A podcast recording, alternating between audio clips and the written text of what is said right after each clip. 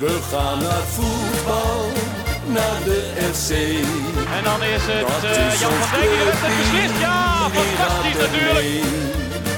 Is tegen Ajax of bij een oor. Roestak en het is 2-0. Juichen wij als FC Roestak met zijn tweede. Juichen wij als FC Groningen weer scoort.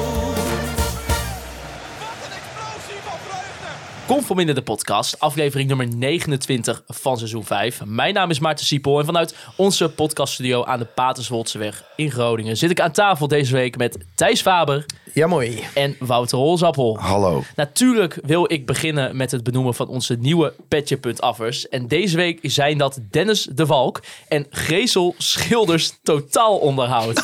Wat een aparte naam heb je dan. Ja, een aparte naam. Waar zou die achternaam vandaan komen? Ah, ik vond wel. Ik dacht, kijk, ongelooflijk slim. slim. hè? Ja, ik vind het Gewoon een bedrijfsnaam, hup, eh, een goedkoopste abonnementje. Want als jij nu onderhoud Heeft hij ook nog goedkoopste abonnementje? 2,50, ja. Maar ja, als ik nu onderhoud nodig heb, dan denk ik wel het eerst aan hem. Wa- Sorry, ik heb de naam niet helemaal goed gehoord. Wat was het ook alweer? Grezel Schilders Totaal Onderhoud. Oké, nou ja, eh, bij deze. Ja, geweldig, geweldig. Bedankt voor het supporten van eh Conforminder de podcast. En eh, mocht jij nou ook toegang willen tot de extra podcast, zoals elke week een voorbeschouwing of bijvoorbeeld een De Maand met Masker, ga dan naar convilminder.nl. Ja, het was een spraakmakende zondagmiddag, zowel eh, negatief als positief. Eh, Thijs, ik begin even bij jou. Hoe heb jij gekeken, of hoe blik jij terug op gisteren? Ja, best wel een rare middag natuurlijk. Hè? Je hebt aan de ene kant eh, ehm, die eerste 20 minuten geweldige sfeer, twee geweldige sfeeracties. En daarna eh, ja, op en na, naast het veld ja, een stuk mindere middag, zeg maar. Ja, het, was eigenlijk een beetje verbazingwekkend, denk ik, hoe we het stadion uitgingen. Ik, tenminste, als ik kijk naar, mijn- naar mijn eigen gevoel, had ik zo van. Zat ik eigenlijk te denken van, wat, wat is hier eigenlijk gebeurd de afgelopen anderhalf uur? Zowel dus als positief als neg- in negatieve zin. Hoe, hoe kijk jij daarnaar, eh, Hols? Ik vond het sowieso een hele rare middag, omdat je... Ja, weet je, je hebt twee supportersacties. Dus eh, één is al vet. Nou, nog eentje. Die vond ik echt, die in de twaalfde minuut was echt heel vet. Eh, maar toch had ik niet echt het gevoel of zo. Ja, dat klinkt misschien een beetje raar. En ik wil ook niemand eh, daarin tekort doen. Maar ik had nou niet het gevoel alsof we met z'n allen die ploeg aan het opstuwen waren naar ongekende hoogtes of zo. Nee, waar merkte je dat aan? De Ah, eerste 20 minuten wel. Nee, ook niet. Het, het- ik, snap wel wat je, ik snap wat je wil zeggen. Ik bedoel, de, de, het is gevoelsmatig, hè? dus ik praat gewoon uit mijn onderbuik. Dus het heeft niks met de ratio te maken. Maar de acties waren wel tof en de wil vanuit de supporters was er ook wel. En misschien de wil vanuit de spelersgroep ook wel. Maar ik proefde niet een soort van met z'n allen tegen Heerenveen sfeer. Nou, je, je bedoelt misschien dat je hoopt een beetje dat het zo'n middag zou worden dat er eigenlijk niks anders kon gebeuren dan dat we die wedstrijd zouden winnen. ja. Eh, soms heb je die ingrediënten nou eenmaal aanwezig. Dat kan ook tijdens een wedstrijd ontstaan. Dat hebben we tegen PSV eh, gezien in de eerste seizoen zelf. Ja, die mening deel ik wel. Maar ik weet niet, ja, ja, waar lag dat aan? Ik denk ook voor wat je op het veld terugkreeg. Want eh, ja, ik denk dat je die eerste 25 minuten in principe goed speelt. Maar aanvallend, ja, een leuke schot op de lat van Manu. En een, eh, een schot van Timer Blokster dat net naast gaat. Maar de- ja, ik had nou niet echt aanleiding dat ik dacht... nou, dit balbezit en deze dominantie gaat zich ook uitbetalen in doelpunten, zeg Nee. maar. Ik moest nee. nog tijdens de eerste helft wel aan jou denken, zeg maar. Omdat eh, jij de vorige podcast vrij eh, positief was over eh, de kansen van FC Groningen. En eh, Ja. dat mensen ook aan mij vroegen van, had die jongen wat op? Of, eh, maar dat ik dacht van, kijk, ik ben het echt helemaal met je eens dat deze groep is in staat om een wedstrijd eruit te doen laten zien alsof het goed gaat. Alleen deze groep kan één ding niet. En dat hebben ze nu al, nou even even tellen, 26 wedstrijden op rij hebben ze mij dat laten zien. Dat ze één ding niet kunnen. En jij weet ook wel wat ik ga Doelpunten zeggen maken. doelpunten maken of in kansrijke positie komen. Ja. Want jij gaat mij niet vertellen, want ik had een discussie met iemand naast me in het, eh, in het vak. En die zegt dan van, ja, eh, Manu onderkant lat. Ik zeg, jongen, zo'n schot gaat 9 van de 10 keer het stadion uit. Ja, en dat is het. Het het aanvalspel is- van FC Groningen ha- hangt van toeval aan elkaar. Ja. Dat is het. En ehm, ja, wie moet hem ook maken, weet je? Kijk, Peppi kan alleen maar aan het einde van een aanval staan. Ik vind Peppi voetballend misschien wel de minste speler in het team. Zeg maar echt aan de bal. Slechter dan Bergse. Nou, hij is ook niet slechter dan Meta trouwens eh, aan de bal. Maar ehm, ja, dan heb je Meta. Die scoort natuurlijk niet. Eh Hoven, die stond iets te verdedigen in deze wedstrijd. Dus door die... Eigenlijk daardoor kwam hij ook niet in scorende positie. Ja, en Manu moet dan de kaart trekken. Eh, ja, die komt een aantal keer wel in kansrijke positie. Maar voor Herenveen was het heel voorspelbaar wat Groningen ging doen. En ja, dan weet je wat voor ploeg Herenveen is. Dan denk ik van ja, dan hoeft hij ook maar één keer goed te vallen. En zij hebben gewoon met zo'n Saroui bijvoorbeeld, hebben zij een speler die wel van niets iets kan maken. Ja, en als je dan ook nog een keeper hebt met zeep op de handschoenen, ja, dan sta je gewoon zomaar weer 2-0 achter. Ja, en dan zie je hoe snel het in kan storten. Er gebeurden, Eh. veel, eh, er gebeurden veel dingen. Laten we toch even om het, om het wat makkelijk en eh, wat chronologisch te houden. ehm, toch nog even voordat we straks verder op die wedstrijd gaan inzoomen. Toch even gaan naar eigenlijk de momenten voor de wedstrijd. Eh, en daarvoor wil ik eigenlijk gaan Holst naar de Online Retail Company moment van de week. Het Online Retail Company moment van de week.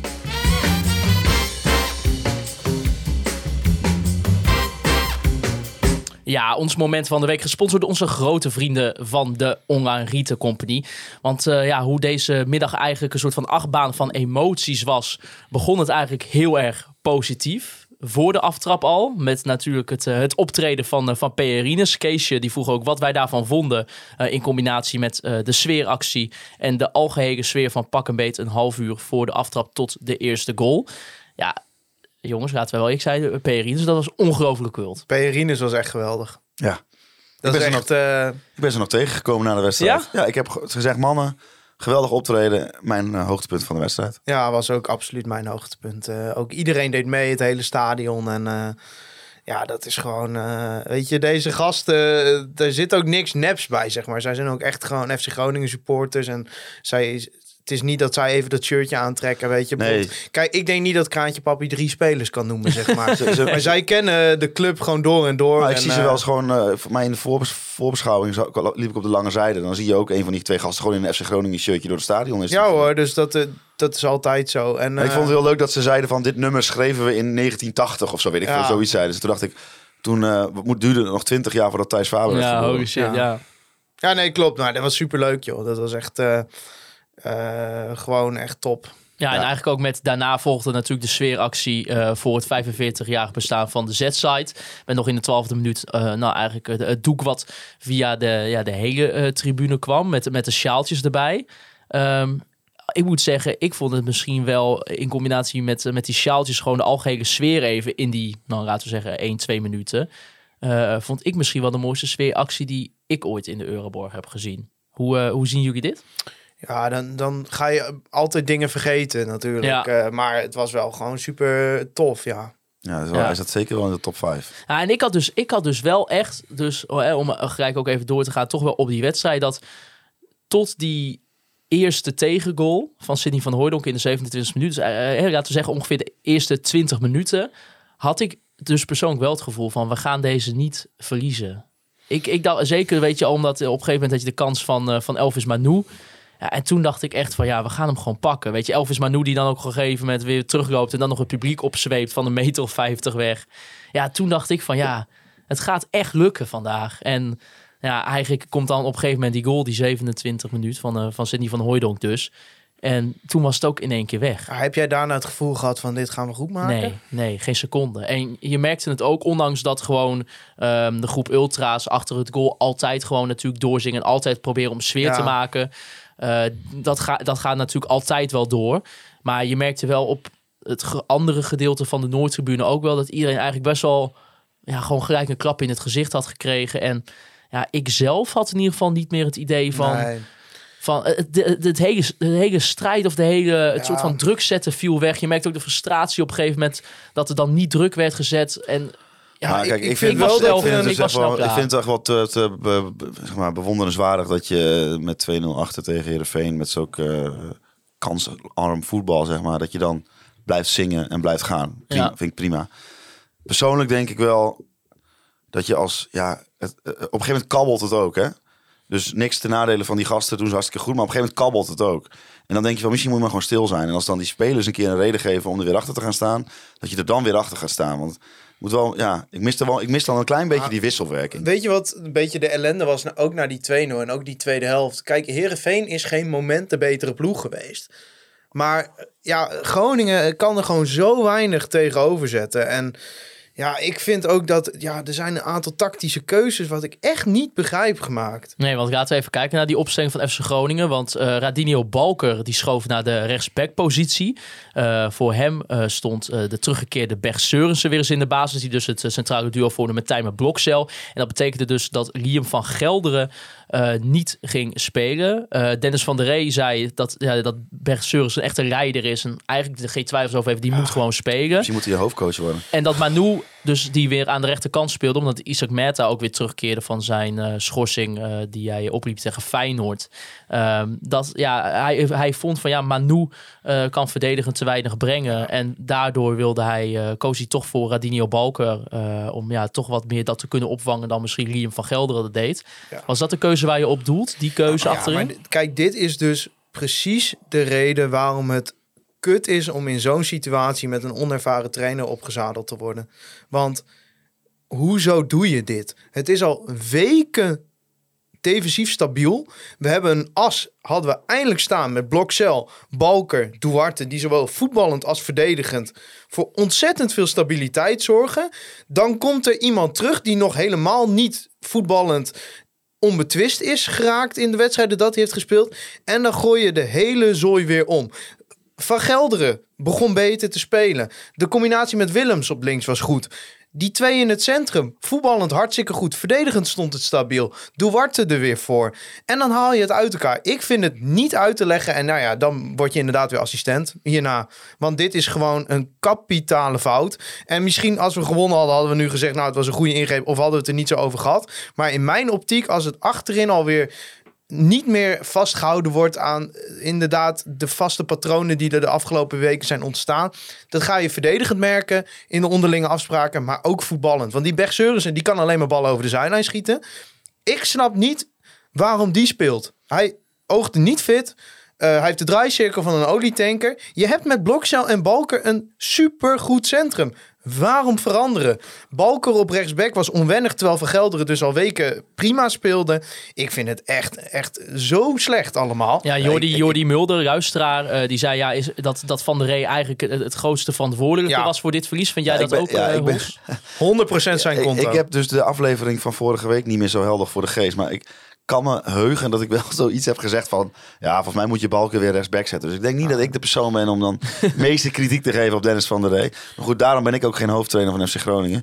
Ik denk wel, ja, ik, de, de wijsneus eh, die ik ben, als je het eh, achteraf, eh, achteraf is mooi wonen, hè? Ja, gewoon kapitale fout. je, maar je, hebt je hebt nul vastigheden in dit elftal. Nul. Dan heb je eindelijk een as staan. Een belangrijk onderdeel van het team. Het geraamte staat gewoon met Peppi in de spits. Hoven op het middenveld. Duarte voor de verdediging. En Blokcel Belker. En wat doe je? Je haalt het uit elkaar.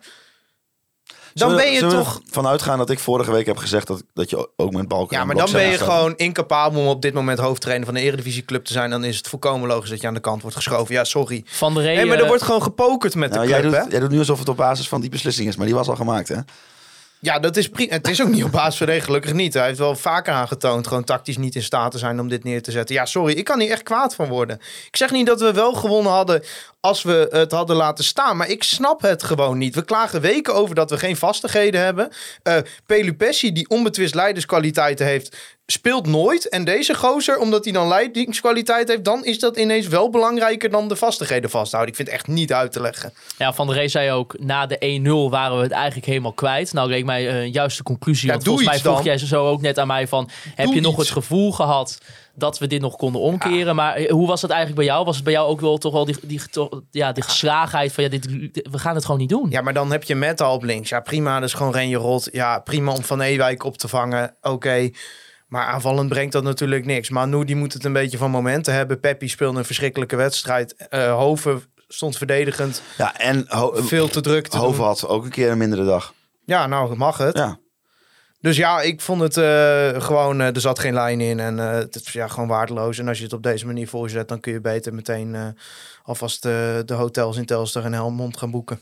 Ja, want bijvoorbeeld die 2-0... Ik die denk dat het goed kan komen hoor, met deze selectie. Want ik ben er nog steeds heilig van overtuigd dat, je, dat het eigenlijk bizar is dat je met deze selectie degradeert.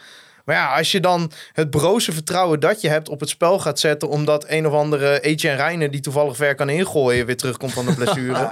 En hij mag niet eh, ingooien, hè? Volgens mij heeft hij meta-les gegeven. Ja, nou, ik ben, eh, ja, maar je wordt hier toch moedeloos van. Ik had het ook zeker toen de, de 2-0 kwam natuurlijk van City van Hooijdonk. Weet je, dus eh, vijf minuten voordat het rust was. Verrips Ah, ook, jongen. Ja, god. Wat ben je nou aan het doen? Ja, terwijl eh, die, die, eh die keept eigenlijk, als je het over deze seizoen kijkt, keept hij prima. Ja, maar heeft hij al een keer punten gepakt? Nou, ja, ik weet niet. Ik vind, het- ik vind ja, ik, ik laat ik het zo zeggen. Als je kijkt wat, er- wat er soms verder in de Eredivisie, Ja. vind ik hem gewoon op papier voor FC Groningen gewoon echt een prima keeper. Maar geen uitblinker, maar gewoon een prima keeper.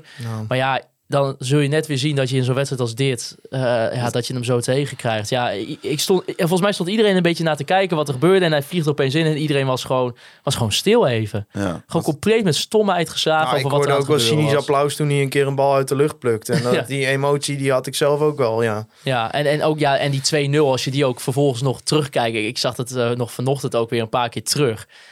Het ziet er toch al mooi Ja, maar wat is die knul- aan het doen dan? uit. Met ook met, eh nou ja, met Leiding geven. Timer Die- die- Blokcel, die, die probeert hem nog op een gegeven moment wel weg te werken. ze wil maar- gewoon een dubbele flikvlak maken in de 16 of Maar, zo. Die eh, staat met zijn handen in de lucht en... eh, En natuurlijk gaat Blokcel er ook niet helemaal vrij uit. Maar het ziet er met, met ze in, in combinatie met elkaar zag er zo gewoon ja, Maar zo even- knullig uit. breder perspectief. Hè? Je hebt aanvallend eigenlijk niks te brengen. Ja, Alman kun je op een gegeven moment brengen, prima. Ondertussen hebben we ongeveer 47.000 centrale verdedigers gehaald afgelopen winter. Op een gegeven moment staan er dan gewoon twee van in de spits. Ja, je, speelde, Ja. je eindigde de wedstrijd met vier centrale verdedigers in het veld. Galoes, volgens mij geen profvoetballer. Ik weet niet waar Wes Beuving die gescout heeft, maar als het in de Zweedse, ja, wat, wat voor Ja, sport. maar die hebben nog nou wel heel weinig gezien, Thijs. hoor. Biathlon of zo, wat zal die gedaan hebben daar? Dat hij misschien daarop gescout is. Ja, ik Nou, weet het waarschijnlijk niet. heeft West hem ook niet vaak gezien.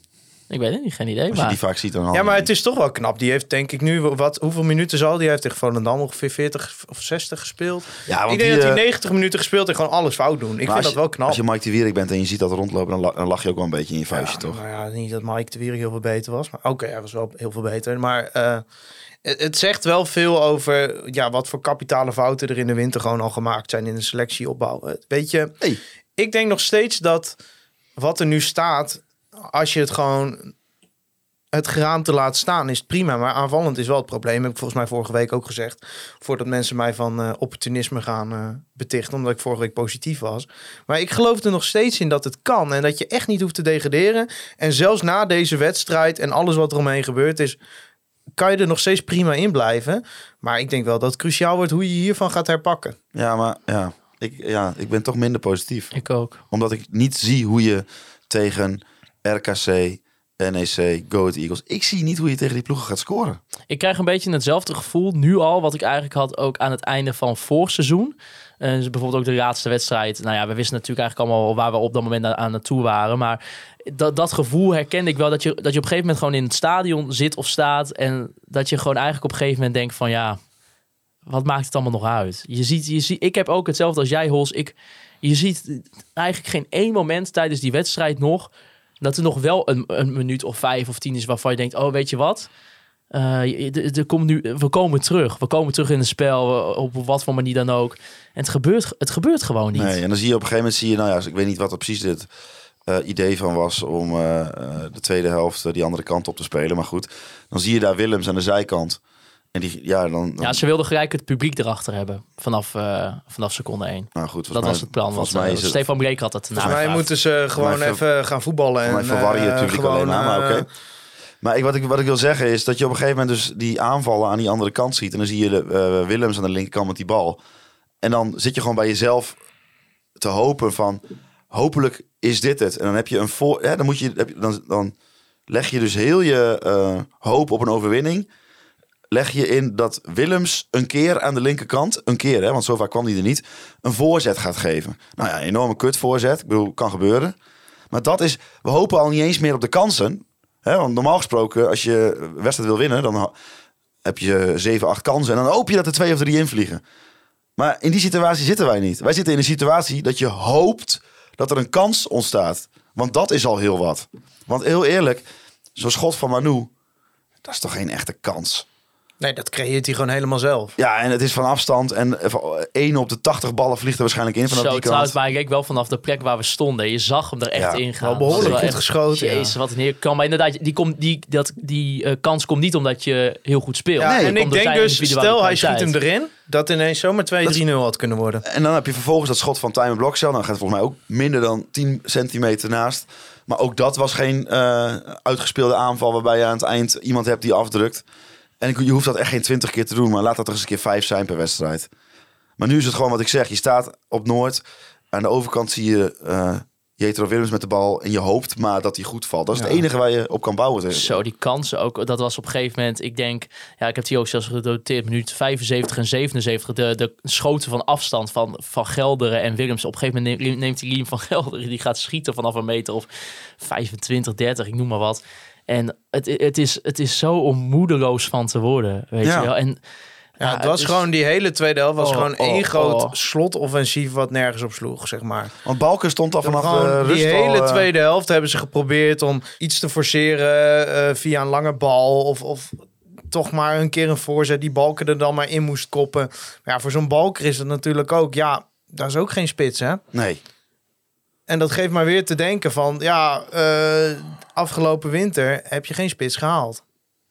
Je hebt gewoon echt serieus niets op de aanval. Ja, maar al is het Postema, weet je wel.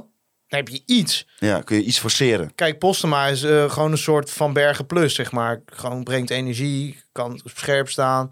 eh, kan, Postema scoort heel makkelijk natuurlijk. Ja, ik denk serieus dat als je Postema vergelijkt met Peppi, dat Peppi echt wel even wat, een wat hoger niveau haalt.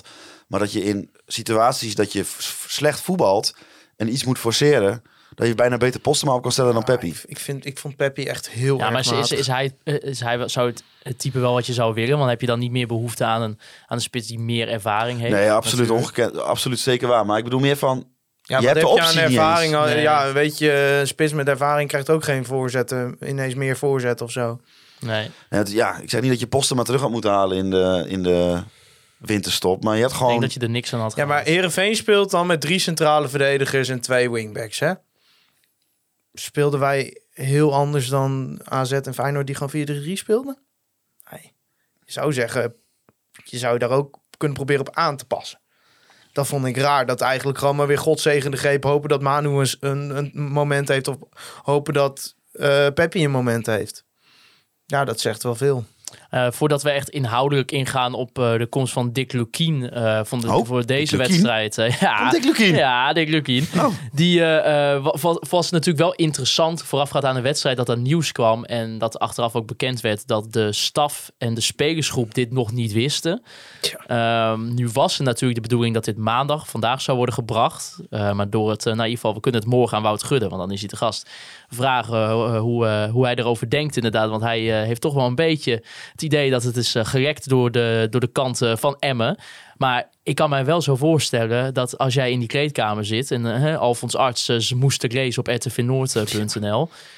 Maar wat is dit? ver- vers- de- is, het, is het heel erg makkelijk om te zeggen dat verstoort je voorbereiding? Of jullie Ja, dat daar wel echt een valide punt in zit? Maar wat is dit ook voor management dan?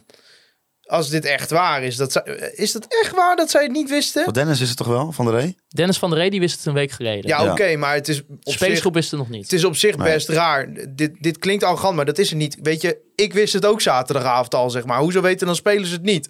Ik vind dat raar management. Daar moet je toch spelers op voorbereiden. Kijk, je kunt wel zeggen... Ik Kijk, denk, ze hadden de principeafspraak staan, weet ik, dat het maandag pas uit zou komen. Hè? Eh, hadden ze met Emma afgesproken. Maar het is toch heel naïef om te denken dat dat niet uitlekt. Ik bedoel, eh, ik denk dat iedereen die rondom FC Groningen iets doet, het wel wist, zeg maar. Die er iets dieper Ja, in zit dan de gemiddelde, eh, gemiddelde persoon in de stad Groningen, zeg maar. Die wist wel dat Lukien eraan zat. Ja, dat weet ik wel, Thijs. Maar je weet hoe deze club eh, eh, omgaat met media. Ja. Hè? Ja. Ja, nou, we kunnen dat. we- Past dat in het schema, Maarten, dat we eens uitleggen hoe de club dit doet? Normaal gesproken.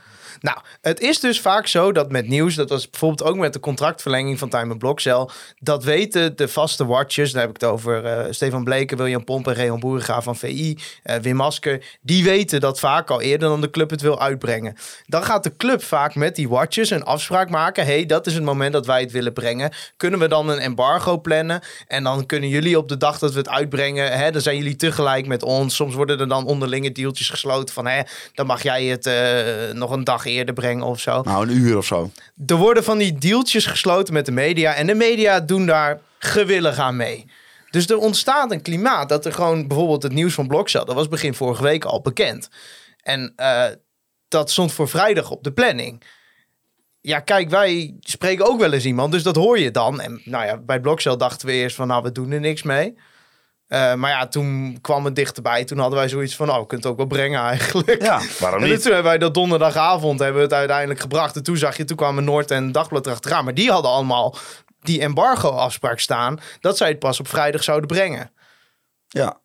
Ja, maar dat is, ik snap sowieso niet als ik even hier als, als, als gewoon buitenstaander eigenlijk naar kijk, dat je als journalist hier akkoord mee gaat.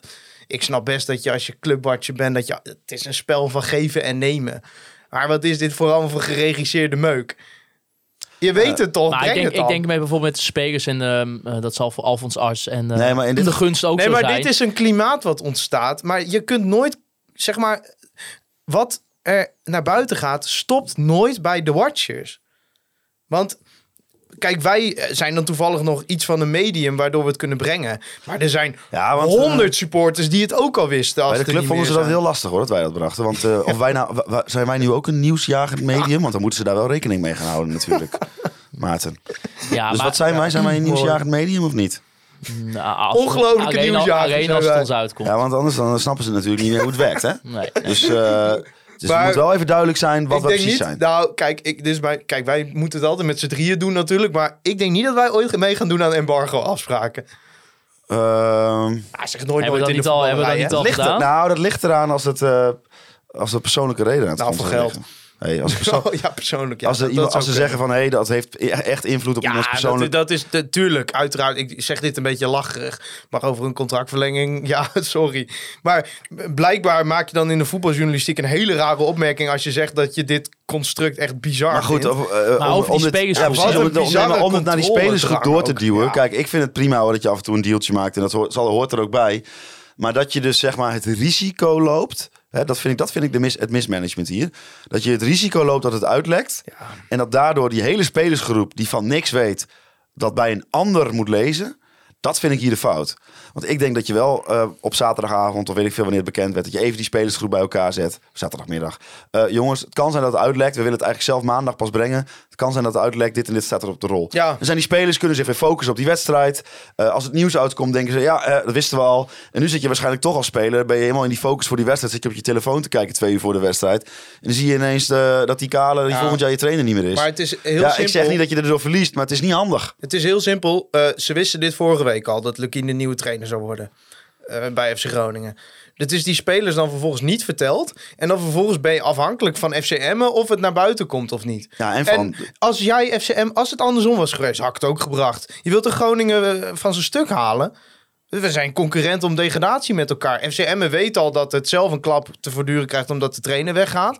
Nou, dan zou ik ook eh, Groningen terugpakken. Ja, Ja. ik vind het allemaal weer niet briljant eh, gemanaged op Nou, we, we, communicatie. we kunnen het eh, morgen vragen, maar ik denk, ik denk waarschijnlijk is het initiële plan geweest dat ze dachten, weet je wat, we willen niks in die voorbereiding op die wedstrijd willen verstoren. Maar even- Dus we gaan het maandagochtend. ja, maar ja, dat is dus eigenlijk heel naïef. Omdat je weet Ja, dat je dat niet is, af... dus, dat is dus omdat denk je weet, ik, als dat het maar- plan is geweest, is dat dan niet Zeg maar, je moet volgens mij, als je managt, moet je eh, de eh, factoren die je zelf, waar je zelf invloed op hebt, die moet jij, aan die touwtjes moet jij trekken en zorgen dat, dat je dat allemaal goed geregeld hebt.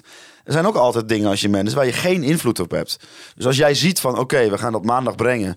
Maar goed, eh eh Emmen zal wel niet heel blij zijn dat we hun trainer eh, afjatten. Dus misschien gaan ze, wel een, gaan ze het wel f- vuil spelen. Dan ben je daarop voorbereid. En dan zorg je dat die jongens dat weten. Zodat die jongens, als ze dat op hun telefoon zien... dat ze op dat moment geen enkele afleidende gedachte hebben van die wedstrijd. Dat ze gewoon denken, oké, wist ik al. Weet je Ja, wel? maar- En nu is het van, oh, hier moet je kijken, joh, moet je kijken, oh, moet je kijken. En dan moet je het over twee uur moet je een van de belangrijkste wedstrijden van het seizoen gaan spelen. Dat risico vind ik echt gewoon, is gewoon onverantwoord risico wat je loopt.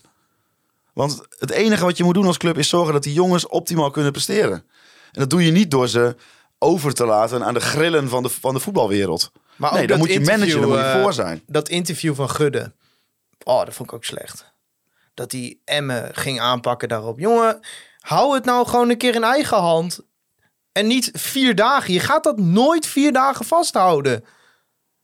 Ik ken minimaal tien mensen die het zaterdagavond ook al wisten. En dan ga je mij vertellen dat het Emmen schuld is dat het uitlekt. Misschien is het uiteindelijk vanuit Emmen gekomen. Dat weet ik niet. Maar wat ga je dan Emmen daarop aanpakken? Andersom hadden ze het net zo goed gedaan. Ik vond dat, jongen, je hebt het zelf uit de klauwen laten lopen. Door het gewoon niet in eigen hand te nemen. Om eh, met een, een vaag principeafspraakje weer denken dat je, dat je wel grip op de zaak haalt. Je hebt gewoon op communicatievlak zelf gefaald. En dan ga je dat op FCM afschuiven. Ja, ik vond dat niet. eh, ik vond dat niet helemaal. eh, Het is niet... nee. Je mag het Nee, er maar- morgen voor Hey, stoten. maar misschien dat het zo is, hè, dat hij gelijk heeft. Ja. Maar jongen, kies, doe nou even politiek en ga erboven staan. Maar door dit interview, dan, je maakt jezelf zo klein. Ja, is wel, vind ik ook. Om, eh, het, eh, de middag was eh, nog niet afgelopen. Inderdaad, die wedstrijd die kappelde een beetje voort. Nou, we hadden eigenlijk allemaal niet meer het gevoel dat er überhaupt een overwinning of een doelpunt zou vallen voor FC Groningen. Ja, en toen kwam ook nog het moment met eerst iemand die vervolgens eigenlijk op het veld wilde gaan. Die werd tegengehouden. En vervolgens, nou ja, de beelden zijn natuurlijk zelfs eigenlijk wereldwijd bekend. Als ik zag ook op, op het Twitter van, van Marijn Slachter, journalist van RTV Noord, zag ik het ook dat het eh, veel internationale media ook het moment hadden opgepakt waarin Jetro Willems een klap krijgt van, eh, van iemand op de tribune. Eh, ja, het, het was.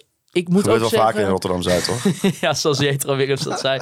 Maar ook, ook dat iedereen volgens mij zat gewoon heel gezapig eigenlijk die wedstrijd uit te kijken. En dan gebeurt opeens dit. En volgens mij, het was voor ons ook heel erg lastig, zelfs vanaf de Noordtribune, om eigenlijk te zien wat daar gebeurde.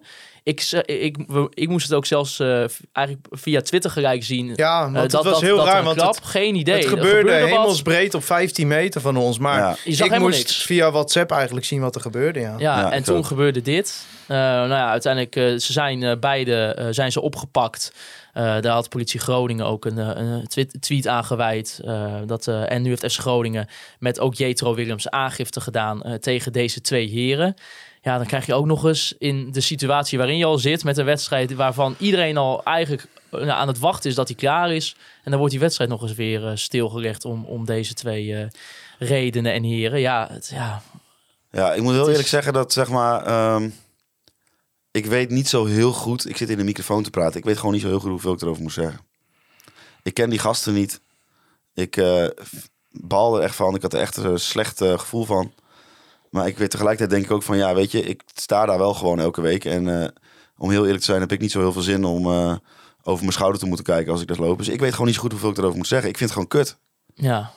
Ja, het is gewoon, uh, ja, ze, ze zullen een stadionverbod krijgen Ja, en naar nou ja. terecht. En uh, ja, het is, het is gewoon, het, het verstoort de hele middag. Uh, ook als je de berichten moet lezen van mensen die er, die er vlakbij in de buurt zaten, of aan de andere kant, aan de lange zijde.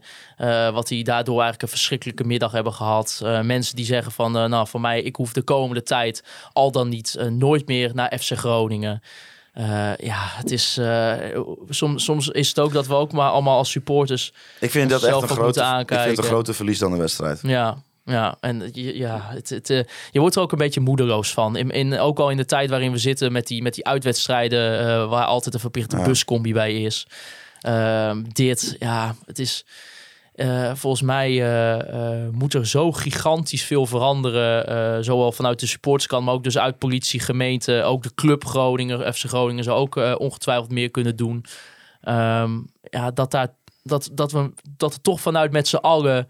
dat er een soort van nieuw plan van aanpak moet gaan komen... Ja, om, om dit, dit gewoon te kunnen voorkomen in, in de toekomst. Want ja, het, het, het, gebeurt, uh, nou ja, het gebeurt eigenlijk in de eredivisie elke week. Op wat voor manier dan ook. Uh, in verschillende gradaties.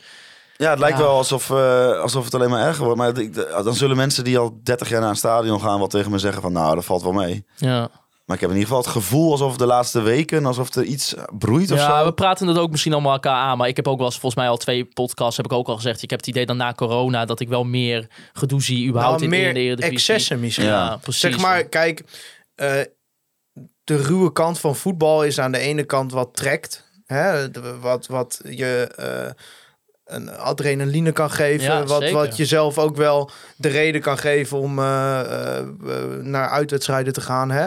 Maar zo'n ruwe kant kan ook inderdaad snel omslaan. En dan krijg je excessen. En, en mijn gevoel is wel dat die excessen inderdaad na corona er meer zijn. Maar ja, ik heb daar verder geen statistische onderbouwing voor. Maar ja van zo'n middag als gisteren, uh, zowel op als buiten het veld, ja, daar word je inderdaad wel een beetje moedeloos van. Terwijl ik echt had gedacht, Gewoon los van wat er buiten het veld gebeurt. Ik dacht echt, als we deze pakken, winnen, zeg maar, deze wedstrijd.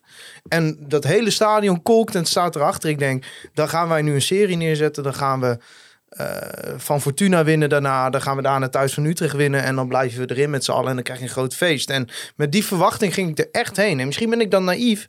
Maar ja, als je dan op deze manier naar uit het stadion loopt. Dat je en op het veld enorm teleurgesteld bent. En ja, buiten het veld ook teleurgesteld bent. Ja, dan heb je echt... eh, ja, ik heb... eh, nou ja, ik heb op zich buiten die 90 minuten plus eh, wat er allemaal bij is gekomen... een superleuke middag gehad. eh, in, in het stadion voor en na de wedstrijd. Maar ja, het is wel inderdaad een... eh, een eh, om moedeloos van te worden. Ja, maar het is ook het, Het is het ook contrast is natuurlijk Ja. ook zo gigantisch groot. Omdat je, je begint die middag, middag eigenlijk met, met vervolgens die twee Ja, sfeeracties. en daar wil je, het, hoe je, daar wil je het over hebben. Ja, er zijn, maar er zijn gewoon mensen en die hebben kennelijk in hun hoofd bedacht dat ze een soort eh, privilege hebben op bepaald gedrag. En kennelijk het systeem wat we met z'n allen hebben bedacht om orde te houden in voetbalstadions, is daar niet helemaal goed op gebouwd. Want ik, wat ik zie zijn mensen die zich onontastbaar waren in, in, een voetbalstadion. En ik zie aan de andere kant van dat glas, zie ik, eh, ja, het wordt- gaat een beetje op de sentimentele tour, maar dan zie ik ouders met kinderen zitten. En die kinderen zijn doodsbang, want die weten niet wat ze overkomt. En die, gaan, die, die, denken nog wel een keer, wel weer na, voordat ze naar een voetbalstadion gaan. Ja, kijk, en ik zeg niet die is schuldig of die is schuldig, die is schuldig, eh, de politie of de... Nee, maar wat je gewoon wel kan concluderen, denk ik, is dat je gewoon... God, dat we dit woord nog een keer gaan gebruiken. Dat je een soort integrale aanpak mist van... Hè, dat iedereen de koppen bij elkaar steekt. Landelijke overheid, politie, clubs, eh, supportersgeledingen. Van oké, waar trekken we een grens? Wat gebeurt er als je die grens overgaat? En hoe gaan we dat handhaven? Want kennelijk is het nu een soort van vrijland geworden. Dat, dat je dus als klein groepje kun je het gewoon voor de rest verstieren. Die mogelijkheid heb je gewoon. Elke week weer. En niet dat het elke week gebeurt gelukkig, maar die mogelijkheid is er wel. Ja. En wat ik nog wel er naartoe wil voegen. ehm, op een gegeven moment zat ik ook echt te kijken van wat gebeurt er nou? Nou, er ging een gozer het veld op, die werd weggevoerd. Nou, er, was, er waren wat mensen daar links voor bij ons waren het er niet helemaal mee eens kennelijk. En dat bleef een beetje onrustig. Maar volgens mij was de beste manier om te deescaleren, was gewoon om door te voetballen. En ze bleven maar wachten en wachten en wachten, terwijl dat, niks, niks aan, niet echt heel veel aan de hand leek. En toen ging Willems erheen. Nou, ja, dat, vro- ja goed, het is dan typisch Jetro Willems. Die, die denkt dan waarschijnlijk van, ik zal het wel even oplossen. Ze hadden hem waarschijnlijk niet verteld dat je misschien daar net niet over de boring moest springen, maar goed. En toen escaleerde het nog veel meer. Dus ik, maar waar was het wachten op? Dat vroeg ik me een beetje af. Ik dacht op een gegeven moment, speel gewoon door, dan wordt het daar wel weer rustig. Ja. Maar goed, Ja. dat is, hè, dat zijn, er zullen veiligheidsmensen veel ervaring voor hebben en voor gestudeerd hebben. Maar dat was gewoon mijn gedachte. Ik denk, wel, ga gewoon door. Dan, dan, die man is weg. Eh, dat, dat, dat loopt wel weer los. Ja, nou ja, het is, eh, nou ja, het, het wa- het was gewoon nogal dat eigenlijk al dat je gewoon zat te wachten dat je bij wijze van spreken naar huis mocht en dan was het ook nog dit en ja, het, het, het- het neemt haast eigenlijk gewoon het gevoel van een prachtige sfeeractie die je had, nou neemt het gewoon compleet weg. Ja, Ja, ik moet wel zo. zeggen dat ik wel echt vanaf het begin heb geprobeerd om, om daar wel aan vast te houden. Ja. Maar dat gevoel van die Ja, sfeeractie. ja dat En, was en zo. gewoon, weet je, je loopt het stadion uit met van dit is het, we gaan naar de keukenkampioen divisie. Maar jongens, we hebben nog acht wedstrijden. En daarvan zijn er zeven te winnen. En Ajax thuis moet je mazzel Ah, hebben. Maar Eitje, man. we zijn er nog niet uit, hè. We moeten echt oppassen dat dat niet het sentiment gaat worden. Ik merk het bij mezelf ook vandaag. Weet je, ehm, als ik op werk kom, heb ik ook allemaal FC Groningen supporters om me heen. Ik werk vlakbij de Euroborg. Ik loop een rondje om de Euroborg heen. Ik kom ook eh medewerker van FC Groningen tegen. Daar heb je het er ook even over. We zijn er nog niet uit, hè. We hebben nog, nou ja, wat is eh 8 van de 34? Is bijna een kwart van de competitie nog, hè. We zijn er nog niet uit. Kom op. Maar ja, ik, ja ik, ik ben blij dat Ja, jij maar dat laat zegt, want nou ik, ik niet krijg het moeilijk uit mijn sentiment. mond. Laat nou niet het sentiment toeslaan dat we eruit liggen, jongens. We staan op ze- vier punten van play-offs. niet, eh, bij, op zes eh, punten van veiligheid. Het kan Moeten nog. ze niet bij eh, Emmen gewoon denken van... eh hey, Dick, als jij zo graag bij FC Groningen wil werken... dan rot je toch lekker Ja, op. ik zou het meteen doen. Ik zou het meteen doen. Als je Dick Lukien, ik zou hem deze week nog voor de groep zetten. Ik ook. En er zijn ook genoeg argumenten te bedenken om het niet te doen. Maar wat de fuck heb je te verliezen met z'n allen? Want je hebt nu een trainer die gewoon duidelijk niet capabel is om dit te redden. Wat heb je te verliezen? Niks. Je hebt niks te verliezen. Het kan alleen nog maar beter gaan dan dit. Denken jullie nog dat, eh dat Dick Lukien eigenlijk überhaupt een seizoen maakt, afmaakt bij Emmen? Nee. Want ik las toch heel veel reacties online. Mensen waren kwaad. Aan de andere kant, mensen zeiden ook weer... Ja, moet je kijken wat Dick Lukien ons als club eh, FCM heeft gegeven in de afgelopen zeven jaar dat hij daar trainer je moet was. Dit is toch niet te handhaven? Je moet gewoon als? Groningen moet je het gewoon voor zijn. Ja, je moet gewoon niet. Emmen twee ton overmaken en die trainer meenemen nu. Dan zeg je hier, we hebben er nog, Hey, een- jongen, we hebben, we hebben nog een kale voor je en dan zet je die bij jullie voor de Dick groep. moet, gewoon de, Dick moet gewoon zelf opstappen, denk ik. Ik denk dat dat het beste is. Eh, en dan gewoon eh, heel snel eh, met piepende banden naar Groningen. Ja, het is nu, eh, ze hebben Maar- nu twee weken hè. Eh, het is een beetje alsof je eh, twee bedrijven hebt die een rechtszaak tegen elkaar aan het voeren zijn. En op dat, dat op dat moment eh, een van de belangrijkste personen binnen de organisatie naar het andere bedrijf gaat. Midden tijdens zo'n rechtszaak. Zo zou je het moeten zien. Het is, de belangen zijn zo verstrengeld dat je kunt... Kijk, je, Dick kun je wel op zijn, op zijn blauwe bruin... Ik weet niet welke kleur ogen die heeft. Geloven dat hij nu alles voor Emmen zal geven. En daar is ook alle aanleiding toe. Want hij heeft gewoon het daar eh, zeven jaar heel verdienstelijk gedaan. Maar ja, uiteindelijk, weet je, als puntje bij paaltje komt... Ja, wil Dick vooral dat FC Groningen in de eredivisie blijft natuurlijk. Want, eh, nou ja, eh, Dick Lukien wil volgend jaar gewoon in de eredivisie trainer zijn. We krijgen trouwens live een eh, vraag van Adrie Poldervaart van Oh. de podcast. Hij vraagt, eh, hebben jullie wel genoeg items over, om over te praten of is dat moeilijk? Ja, nou, ik vind het wel mooi dat Adrie in de situatie waarin hij nu verkeert... eh, nog steeds aan FC Groningen denkt. Dat zegt ook wel veel over, eh, over hem. Maar over eh, Dick Lukien, want hij wordt dus de nieuwe hoofdtrainer van FC Groningen. Na zeven jaar trainer te zijn geweest bij FC Emmen. Lukien was natuurlijk al eerder assistenttrainer bij FC Groningen onder, onder Erwin van der Looy. En ook de trainer van wat toen nog Jong FC Groningen heette. Ja Thijs, wat, wat vind je van de keuze voor Dick Lukien? Dat was natuurlijk iemand die eigenlijk afgelopen winter al op het lijstje stond om richting Groningen te vertrekken. Daar ging FC Emmen toen voor liggen. Maar Ja. nu gaat het eh, toch gebeuren. Contract voor eh, tot en medio 2026. Ja, Wat is je gevoel? Eh, ik, heb, ik heb een wisselend gevoel. Ik, ik denk dat Dick Lukien qua persoonlijkheid een, een honderdduizend procent match is met FC Groningen. Ik denk dat FC Groningen een club is die perfect bij Dick past. En ik denk dat Dick Lukien een mens is die perfect bij de club FC Groningen past. Waar ik aan twijfel is, ik vind dat Dick Lukien, behalve het jaar waarin hij promoveerde met Emmen, nooit exceptionele resultaten heeft laten zien. En nooit exceptioneel tactisch iets heeft laten zien waarvan ik denk, nou ja, hier gaan we er qua tactiek heel erg op vooruit.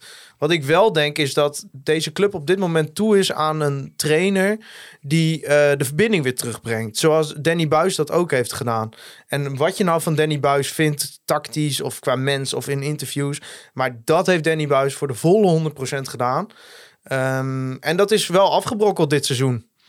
En ik denk wel dat Dick Lukien iemand is die dat kan fixen. En eh, los van het tactische gedeelte... eh, denk ik dat we heel blij mogen zijn met de persoonlijkheid als Dick Lukien in deze organisatie. Dus zo, nou klink ik echt als een directeur trouwens. Maar, hij, gaat, hij gaat het maar, allemaal maar, nee, ja, eh. maar ik heb, ik heb ehm, tactisch eh, gezien bij Dick Lukien mijn twijfels. Maar ik ben wel eh, benieuwd wat er gebeurt. En hier ga ik misschien in Emmen geen vrienden mee maken. Maar als hij in een organisatie komt die er wat professioneler op staat, zeg maar. Want ja, eh, ze, zeker bij RTV Drenthe eh, in de podcast zijn ze nogal geneigd. En Dagblad van Noorden heeft er ook een handje van om FC Emmen qua grootte van een club op dezelfde hoogte als FC Groningen te zetten. Maar ja, wij zijn wel, zeg maar, qua voetbalorganisatie en organisatie in het algemeen een stuk verder dan FC Emmen. En dat zij daar toevallig door een geldschieter dezelfde salarissen kon betalen, oké. Eh, maar ik ben wel benieuwd wat Dick Lukien kan als hij ook inderdaad gewoon echt eh, een grote club in die zin qua organisatie om zich heen heeft. Ja, ik denk wel dat eh, Richard van Elzakker die gaat het wel druk krijgen met al die eh, pittige uitspraken van eh, Dick Lukien. Die kun je natuurlijk niet zomaar naar de media laten gaan.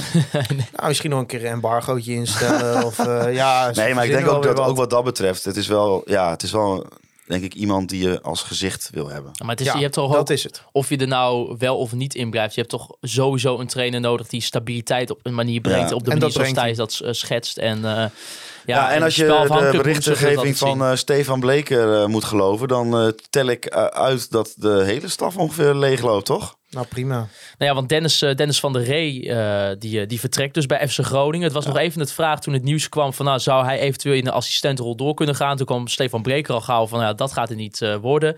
zeker ook als je het interview van Stefan zag met, met Dennis van der Rey... reek het al gauw duidelijk dat dat, dat, dat niet gaat gebeuren. Hij heeft ambities als hoofdtrainer, toch? Dat was nou ja, Van der Rey die heeft wel een statement gegeven bij FC Groningen. kan hij niet onder 23-2 van ACV doen? Eh, dat kan, dat is niet mijn team. Oh, wat was jouw team is dan? onder 23-3. eh. Oh, drie zelfs. Nou ja. ja.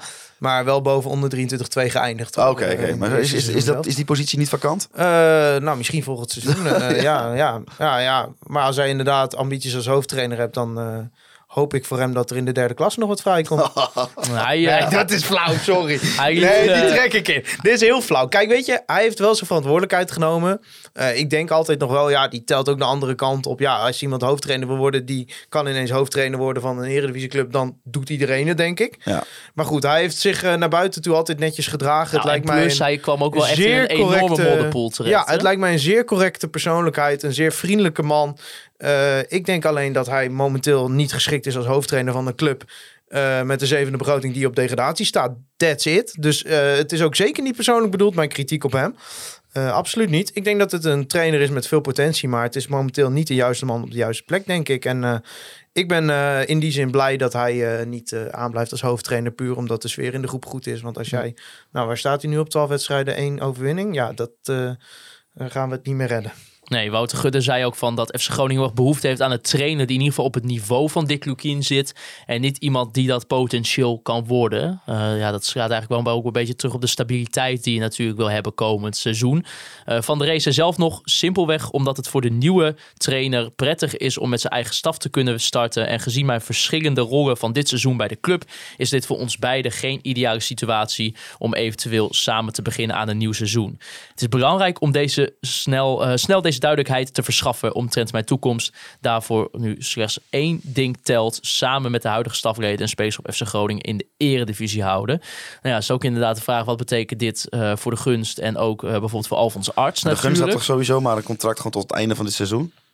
Volgens mij wel, ja. Nou ja, de gunste vriendje die krijgt een veel belangrijkere baan bij FC Groningen. Dus die is Ja. wel blij. Ja, maar die gaat dan weer niet over de eerste, eerste selectie. Nee, dat is waar. Nee, want FC Groningen heeft ook weer een nieuw technisch organisatiemodel. God, een bruggetje zoals ze voor dat, jou, eh, schetsten. jongen. Fantastisch.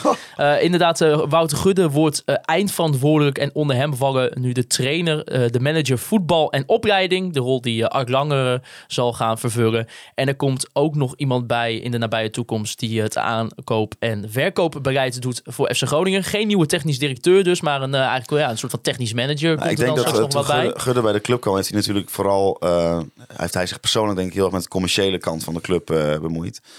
En ehm, nou ben ik geen kenner van of een club er commercieel goed voor staat. Maar ik kan me zo voorstellen dat, je dat, als, dat hij dat heeft opgezet. En dat het dan ook tijd is om de mensen die, daar, die hij daar aan het roer heeft gezet... om die daarin meer verantwoordelijkheid te geven. En als je dan ziet dat er een gat valt aan de voetbalkant... en hij die affiniteit ook heeft, vind ik het helemaal niet zo'n gekke keuze. Thijs, jij weet natuurlijk heel goed hoe het commercieel met de club gaat, hè? Want jij, mocht, jij mag zelfs de, die boarding mag jij ondertussen al bedenken. Ja, ja, ja. Als iemand eh, de boarding van Toupé was opgevallen dit weekend, daar ben ik onder andere de verzinner van, inderdaad. Ehm, nee, weet je, ehm, eh, om het maar over het voetbalinhoudelijke te hebben eh, en niet over het commerciële. Thijs, Thijs, hebben we zitten kijk- Thijs we op, verkeer, op het uh, moeilijk plekje. Wouter Gudde is... Mag je niks vertellen over die, oh, over die zeker deal? wel hoor. Eh, super mooie deal is dat. Maar eh, kijk, Wouter Gudde, die is eh, eh, natuurlijk toen hij aantrad, is hij eh, best wel begonnen met delegeren. Eh, de organisatie FC Groningen onder Hans Nijland was best wel een organisatie waar eh, zeg maar de besluitvormingsdruk in het management best wel bij één persoon lag. Eh, Hans Nijland was dat. Die trok best wel veel naar zich toe. En eigenlijk onder Wouter Gudde is die organisatiestructuur op de schop gegaan, waardoor er meer managers kwamen. Die noemen ze intern aanvoerders. Ehm, ja, nou ja, daar laat ik even een stilte over vallen. Ehm, en die kregen verantwoordelijkheden over afdelingen. Daar zaten dan afdelingshoofden boven en uiteindelijk eindverantwoordelijke. En aan de sportieve kant was daar dus een technisch directeur. Dat was eh, Mark-Jan Vladeres.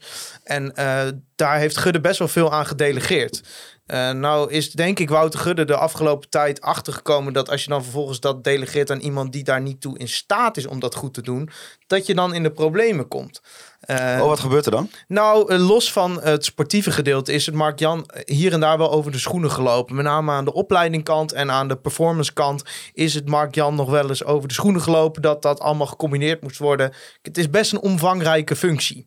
Eh, los daarvan eh, heeft hij het natuurlijk op sportief en eh aankoopbeleid gedeelte eh, absoluut niet goed gedaan. Ik denk niet dat ik iets gek zeg als ik dat concludeer. Ja, Ehm, vind ik wel heel persoonlijk meteen hoor. en eh, ja, Wouter Gudde die heeft daar ja, wel rijkelijk laat op een gegeven moment zelf de touwtjes in handen genomen. Daar hebben we het over afgelopen eh, winter. Eh, daar heeft Wouter Gudde is zich veel meer met de voetbalzaken gaan bemoeien. Ehm, omdat hij gewoon zag dat Mark-Jan een incapabele technisch directeur was. Nou ja, dat Zouden dat zijn woorden ook zijn in de volgende podcast die ik we gaan denk opnemen? niet dat hij dat gaat zeggen. Maar eh, nou ja, dat geanalyserend hebben, dan moet je denk ik tot de conclusie komen dat misschien wederom een technisch directeur aanstellen. eh, die dan vervolgens weer dezelfde fouten gaat maken als Mark-Jan Vladeris. Niet helemaal top is. Je hebt met Art Langer iemand in huis die op bepaalde vlakken eh, blijkbaar eh, kwaliteiten heeft. Kan goede blogjes natuurlijk schrijven. ook al ingewerkt is op die opleidingstak en die performance tak. Daar staat iemand boven, dat is Wouter Frenke. Die is gewoon super capabel, dus die heeft niet zo heel veel aansturing nodig. Ehm, en dat je aan de voetballende kant kun je iemand aantrekken die zich daar volledig op gaat richten. En dat, dat geeft ook ruimte om daar iemand neer te zetten die ook echt wel heel goed is in dat werk, maar niet in het, het leiding geven, het managementgedeelte. Kijk, in die zin eh, zou bijna Mark-Jan Vladeris een geschikte kandidaat zijn voor die functie, zeg maar. Nou Als ja, hij zich trouwens met het aankoopbeleid even niet zou bemoeien. ik wou net maar zeggen. maar eh, ja, want Mark-Jan Vladeris is er in het management opzicht wel ja, veel tegen aangelopen dat hij daar eigenlijk niet zo capabel voor was. Of in ieder geval de- te veel moet leren om op, meteen op niveau te kunnen Nou presteren. ja, dat is een wat genuanceerdere manier om het in Ja. te steken inderdaad. Maar wat gaat er, daar ben ik benieuwd naar. Kunnen we hem dus ook gaan vragen in die volgende podcast. Als er dan straks een eh, deal gesloten moet worden met eh, eh, PSV over de verkoop van Time zelf voor eh, 7 of eh, 13 miljoen. Wie gaat dan... eh, Hij eh, doet dat. Dan is Wouter Gudde Dus eindverantwoordelijk. Wouter Gudde gaat die onderhandelingen Ja. doen. En niet Dat, is al, eh, dat, heeft, eh, dat had Daniel Tegen, ook een zeer gewaardeerde collega van Oog, had het ook uh, getwitterd. Dat Gudde eh, is van plan die, dat eigenlijk die zakelijke aspecten dan op te pakken als het Ja. gaat inderdaad om uh, contractonderhandelingen. Ja, en, Wat eh, gaat die technisch is- manager dan doen? Die nou, die is aan voor het verkoop. aan verkoopbeleid. En ik vermoed, en ik zeg erbij vermoed, dat hij ook hoofdscouting gaat worden. Maar die is dat dan... eh, ehm, die gaat dus... Die gaat dan als een soort van eh, hulpje van Gudde mee naar de onderhandelingen of zo. Hoe moet ik dat zien? Nou, niet hulpje, maar je, eh, ja, je doet het samen, toch?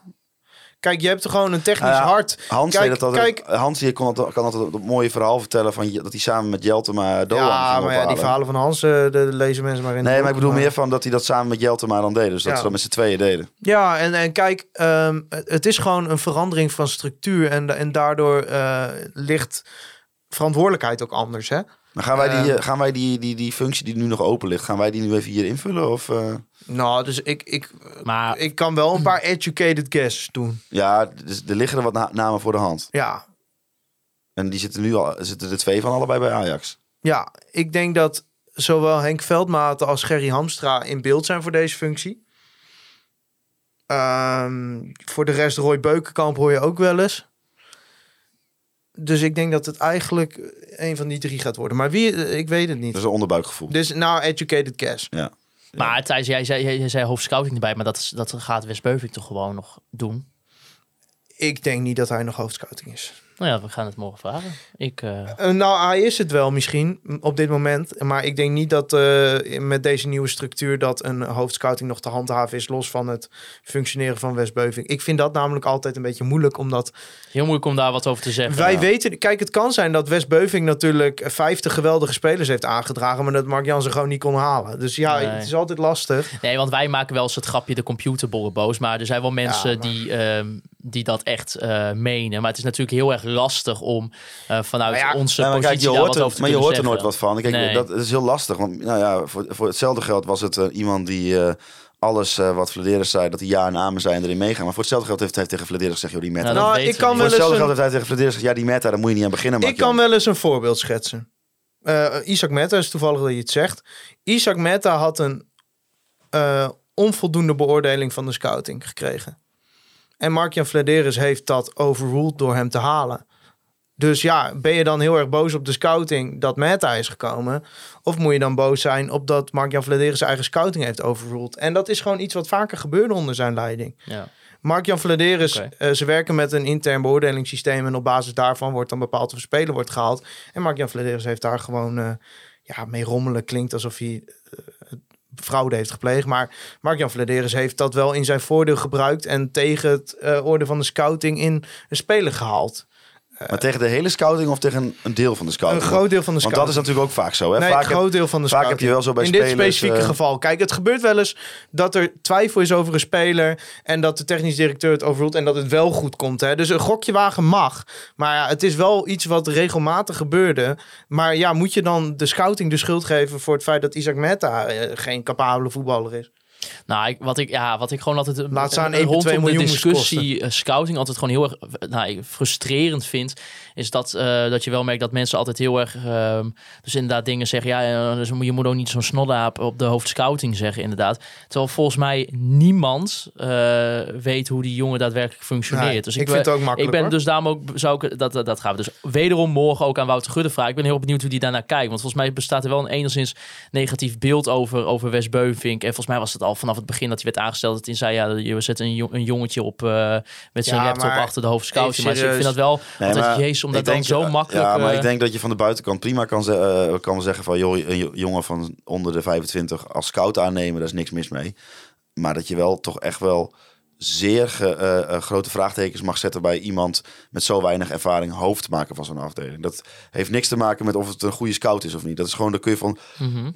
Ja, je gaat, eh, gaat Thijs ook niet volgend jaar directeur maken van Toupé. Ik weet het niet. eh, dat nou, ik weet dat eh, de echte directeur van Toupé luistert. Ik Ja. sta daar positief tegenover. Je lijkt ook wel wat op Mark-Jan Vladeres, dus die maakt hij die keuze ook wel. mooi.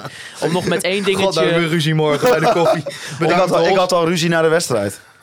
Met mijn baas. Ja, Uh, want sinds jij daar weg gaat het alleen maar over jou. Maarten en ik zijn niet belangrijk meer voor onze zoveel makkelijker. Geweldige boarding trouwens. Ja, Mooi, Leuk dat, eh, inspelen kunnen de mensen, ook, wedstrijd. kunnen mensen ook opties insturen wat er op die boarding komt bij de volgende wedstrijd? Eh, wij staan altijd open voor ideeën. En eh, als het een leuk idee is, dan sluit ik niet uit dat hij de boarding haalt. Dus eh, Utrecht komt eraan, NEC. ja, ja, wij spelen graag in op de tegenstander. Ja, ja. dus Utrecht, NEC, wat nog meer? Ja, maar het mag niet zeg maar een aanmoediging van de tegenstander zijn, want wij zijn wel FC Groningen supporters. ja heel goed. Oké.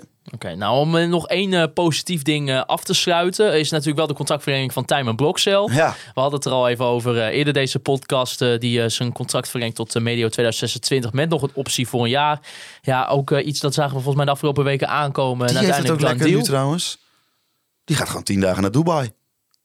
Hoe bedoel je? Met onder 18. Nederland onder 18. Nou is het zo? Ja, dat is een van de vier landen toernooi daar. Wat heerlijk. Ja. Wat een heerlijk tripje. Ik hoorde trouwens dat zijn vader meegaat Nou, naar Dubai. Ik had hetzelfde dan gedaan. Ja? Ah joh, het is toch zeg maar, heerlijk mocht, man. mocht ik eh, de eh, toegang hebben tot eh, dergelijke persoonlijke informatie, dan zou ik dat natuurlijk niet in een podcast zomaar zeggen.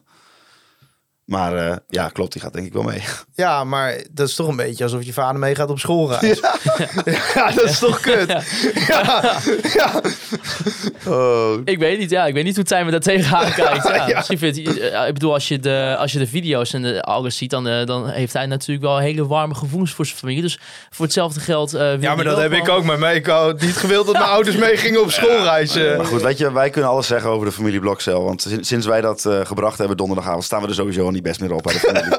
Nee, dus eh, wij, Ja. wij, zijn, die- wij zijn de hele familie kwijt. Ja, dit is een beetje een insiders verhaal, maar wij blijken een verjaardag naar de Filistijnen hebben geholpen door het te brengen. Zullen we nog even onze excuses maken Ja. aan René? René, sorry. Ja. Nou ja, ik, ik weet er helemaal niks van. Maar dan vanuit mijn kant, ik heb dit verhaal gemist eh, bij jullie onderling. Maar eh, René, hartstikke sorry dan als dat, dat het geval is. Nou, on that note gaan we de Interland break in. Eh, dus eh, nog geen wedstrijd deze week. Volgende week wel weer met Fortuna Sittard.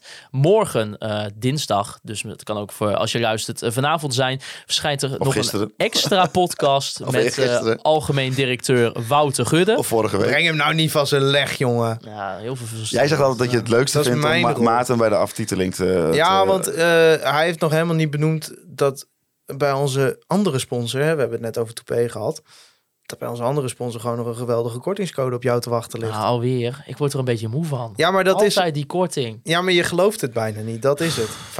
15% nog steeds. Nog Code steeds? KVM op het hele assortiment. Holy shit. Heb je 15 gespecialiseerde webshops? Ik bedoel, Ik kreeg de eh, familie Blokcel geen eh, jacuzzi van eh, Lennart als ze de timer zou verlengen. Eh, dat heb ik toegezegd. Daar heb ik bij Lennart nog geen akkoord voor ontvangen. Maar misschien dat Lennart en de familie Blokcel daar samen uit kunnen komen. Ja, Ja, en, en, en als de familie Blokcel een jacuzzi wil, ik denk dat Time het inmiddels zelf ook kan betalen. dan kan hij met de code KVM daar nog steeds 15% korting op krijgen. En dat, is, je dan uit Dubai terugkomt en dat je dan lekker even in die jacuzzi kan ja, zitten. het is misschien een beetje een sigaar uit eigen doos die we hier weggeven. Ja. Maar met die code kun je gewoon 15% eh, korting krijgen. Geweldig, geweldig. Ik zou het wel Nou, weten. Helemaal mooi. Eh, dus inderdaad nog een extra podcast deze week met algemeen directeur Wouter Gudde. Met, eh, waarin we ook gaan inzoomen op eigenlijk de afgelopen zondag. Maar ook eh, ja, eigenlijk gaan reflecteren op de afgelopen maanden bij FC Groningen. Gaat hij onder het uur blijven, denk je? Nee, dat denk ik niet. Ik weet niet of je het draaiboek hebt Ik hoop gezien. dat Wouter maar, de eh, avond vrij heeft gepland. dat, Dat, hij de strepsels bij zich heeft. dat zal wel goed komen, denk ik. Ik, eh, ik heb er in ieder geval hartstikke veel zin in. Dus dat in ieder geval ook nog deze week. Eh, en daarmee gaan we afsluiten. Het is lang Jullie- geleden dat we een interview met een eh, directeur van FC Groningen hadden. Weet jullie nog welke de laatste was? nee, toch? Ja, ja, zeker. Echt waar? Ja, dat was de laatste. Hebben wij daarna niet nog een keer met Wouter? Nee, eh, daarna mochten we niet meer. Nee, dat is niet waar. Dat is niet waar. dat is niet waar. Nou, dan, eh, dan eindig dat Dus het was de. Mooi. de beroemde Mark-Jan Vladeres aflevering Ja. na het eh, niet verlengen van het contract Maar we nemen hem morgen op, maar dan gaat er een embargo op tot volgende week, heb ik vernomen. Oh, Ja, nou dan hoop ik maar dat ze andere media het niet lekken. en dan kan Stefan Bleker het voor die tijd al lekken. Hè, dan eh, zijn de rollen ook een keer omgedraaid. Krijgt hij het mp3-bestandje alvast in zijn mail via Wel mooi als hij zo meteen onze studio binnenkomt, dat hij dan het cadeau ziet wat hij zelf ook... eh, Waar die zelf ook geld aan bijgedragen. Het mooie bord van de ik, denk- ik zie wel dat we de studio nog even moeten opruimen. Ja. Nou, daarvoor eh, hebben we nog Het is wel genoeg ongelooflijk tijd. dat wij hier gewoon eh, algemeen directeur van een voetbalclub eh, in, in, dit, in dit hok. Nou ja, goed.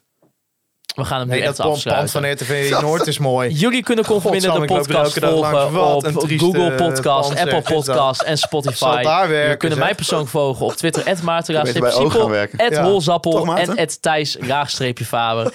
Nou, breek me de bek niet over over dat gebouw van OogTV. Holy shit, hé.